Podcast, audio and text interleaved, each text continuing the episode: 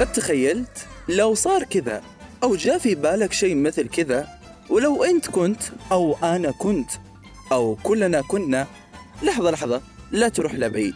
واسمعني ببرنامج خيال. معي أنا سالم كشوف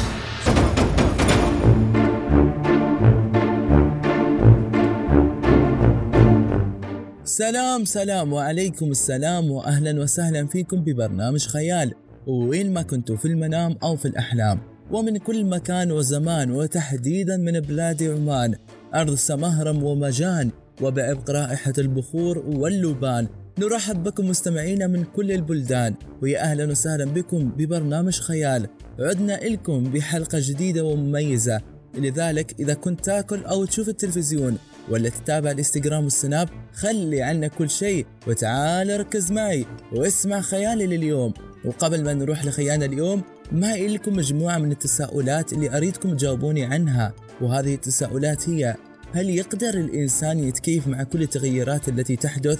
طيب هل من الممكن أن الصوم يكون في الليل بدل الصباح؟ هل التغيرات المفاجئة لها عوامل إيجابية أكثر عن العوامل السلبية؟ أكيد وبكل تأكيد كلكم معكم تساؤلات مثلي بس أتوقع أنه أكبر تساؤل في ذهنكم حاليا هو ليش أنا طرحت عليكم كل هذه التساؤلات بكل بساطة وسهولة الإجابة هي هذه التساؤلات متعلقة بخيان اليوم اللي يقول لو كان توقيت الصوم بالعكس بدل ما يكون الصباح يكون الليل هل راح يتغير شيء بالنسبة إلك؟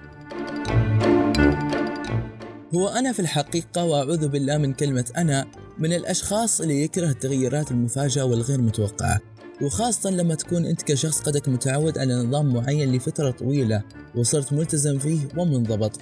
فتحس إنه من الظلم إنه لما تكون قدك منضبط فيه ويجي يتغير في لحظة وثانية وتتحطم نفسيا. والصدمة الأكبر لما تكون أنت أصلا بذلت مجهود كبير للتكيف مع النظام والتعامل معه. وفجأة كل هذا المجهود يرمى بعرض الحيط. ولكن في حال صار هذا الأمر حقيقي راح يكون غريب وعجيب. لأنه نحن كمسلمين تحديدا من كنا صغار ونحن نعرف أن الصوم يكون من الفجر وإلى المغرب وسنوات طويلة ونحن ملتزمين بهذا الشيء. مش نحن بس كل من سبقونا على هذا الأرض كانوا يصومون بهذا التوقيت. فمسألة أن الصوم يصير في الليل قد تكون غريبة نوعا ما ولكن مع هذا كله مجبرين أنه نلتزم فيه ونطبقه. ولكن السؤال المهم هو لما يكون موعد الصوم الليل هل معناته الأشياء اللي كانت تصير في النهار تتحول إلى الليل؟ يعني مثلا مواعيد الدوامات والالتزامات. هو بالنسبة إلي أكيد راح أفضل إنه الدوامات تستمر في النهار فترة الإفطار لأنه مثل ما تعرفون مع تعب العمل والإرهاق في بعض الأحيان تحتاج إلى شرب الماء أو أكل وجبة ترجع لك نشاطك وحيويتك. وفي ناس كثير لما كانوا يشتغلون وهم صايمين كانوا يعانوا من مثل هذه الأشياء. يعني تحصل أحد يدوخ من التعب والإرهاق واحد ينجبر إلى أنه ينفطر وأحد ينجبر أنه يروح المستشفى لأخذ دواء يساعده على التغلب من التعب. لذلك أكيد أنكم توافقون الرأي أنه تظل الأعمال والدوامات في فترة الصباح. وما عندنا مشكلة نصوم في الليل. ويلا نروح ونسمع أصدقاء الخيال ويلا نسمع سبأ. لو كان توقيت الصوم بالعكس. هل راح يتغير شيء؟ أحس إن كل شيء بيكون غير يعني ناكل ونصوم عن كل شيء في الليل ونفطر في النهار يعني وكأن جالسين نلغي وجبة العشاء من قاموسنا وكأن واحد زعلان من أهله وما يبي يتعشى فأحس بيكون كل شيء عادي وممل جدا لأن حتى وجبة العشاء أقدر أقدمها على الساعة ستة أو ستة ونص وفي الليل أنام وأخلص أشغالي من دون ما آكل وفي الصباح أقوم وأفطر وأخلص مشاويري وأتغدى وحتى أشرب قهوتي على العصر وعلى المغرب أتعشى وأقدم وجبة العشاء وخلاص.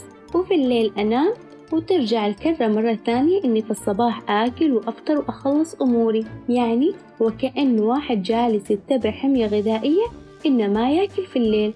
فعشان كذا أنا أقول إن الحمد لله إن نصوم في النهار ونفطر في الليل. شكرا لك على هذه المشاركة الرائعة ويلا نروح ونسمع سهى. أنا عن نفسي لو الصيام في شهر رمضان فترة الليل وفترة النهار هي الطبيعة اللي بنعيش فيها حياتنا كنت شخص هيصاب بالاكتئاب ويفقد بهجة وروحانية الشهر. لكن ممكن الحل اللي ألجأ له عشان يعوضني عن فقدان الروحانيات بتاعة رمضان إني آخد طول الشهر أجازة من شغلي وأسهر طول الليل وأنا صايمة أتعبد وأشتغل من البيت وأمارس كل العبادات والطقوس اللي كنت بمارسها في فترة النهار. وفترة النهار اللي كل الناس بتشتغل فيها أنا هنام فيها. شكرا لك يا سهى على هذه المشاركة. وقبل ختام ومثل ما تعودنا دائما خلوني أقول لكم على حاجة. خليك مستعد وجاهز لكل تغيير يحدث وحاول تدرب نفسك على توقع التغيرات التي ممكن أنها تحدث وكيفية التعامل معها. لأنه بالمختصر الحياة فيها تقلبات كثيرة ولا وجود إلا شيء اسمه الثابت إلى الأبد.